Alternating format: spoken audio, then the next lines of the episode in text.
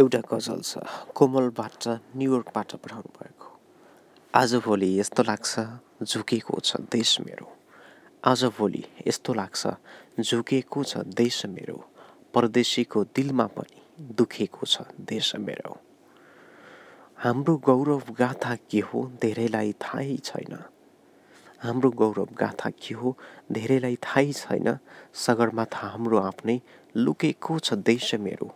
परदेशीको दिलमा पनि दुखेको छ देश मेरो। छिमेकी छन् झलमल्ल हामीलाई अँध्यारोमा। छिमेकी छन् झलमल्ल हामीलाई अँध्यारोमा।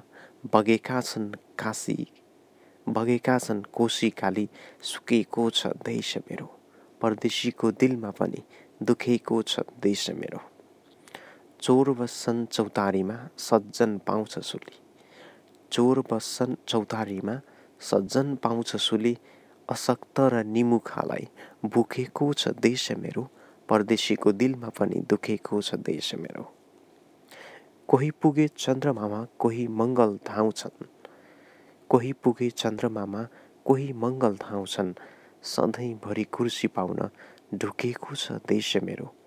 आजभोलि यस्तो लाग्छ झुकेको छ देश मेरो।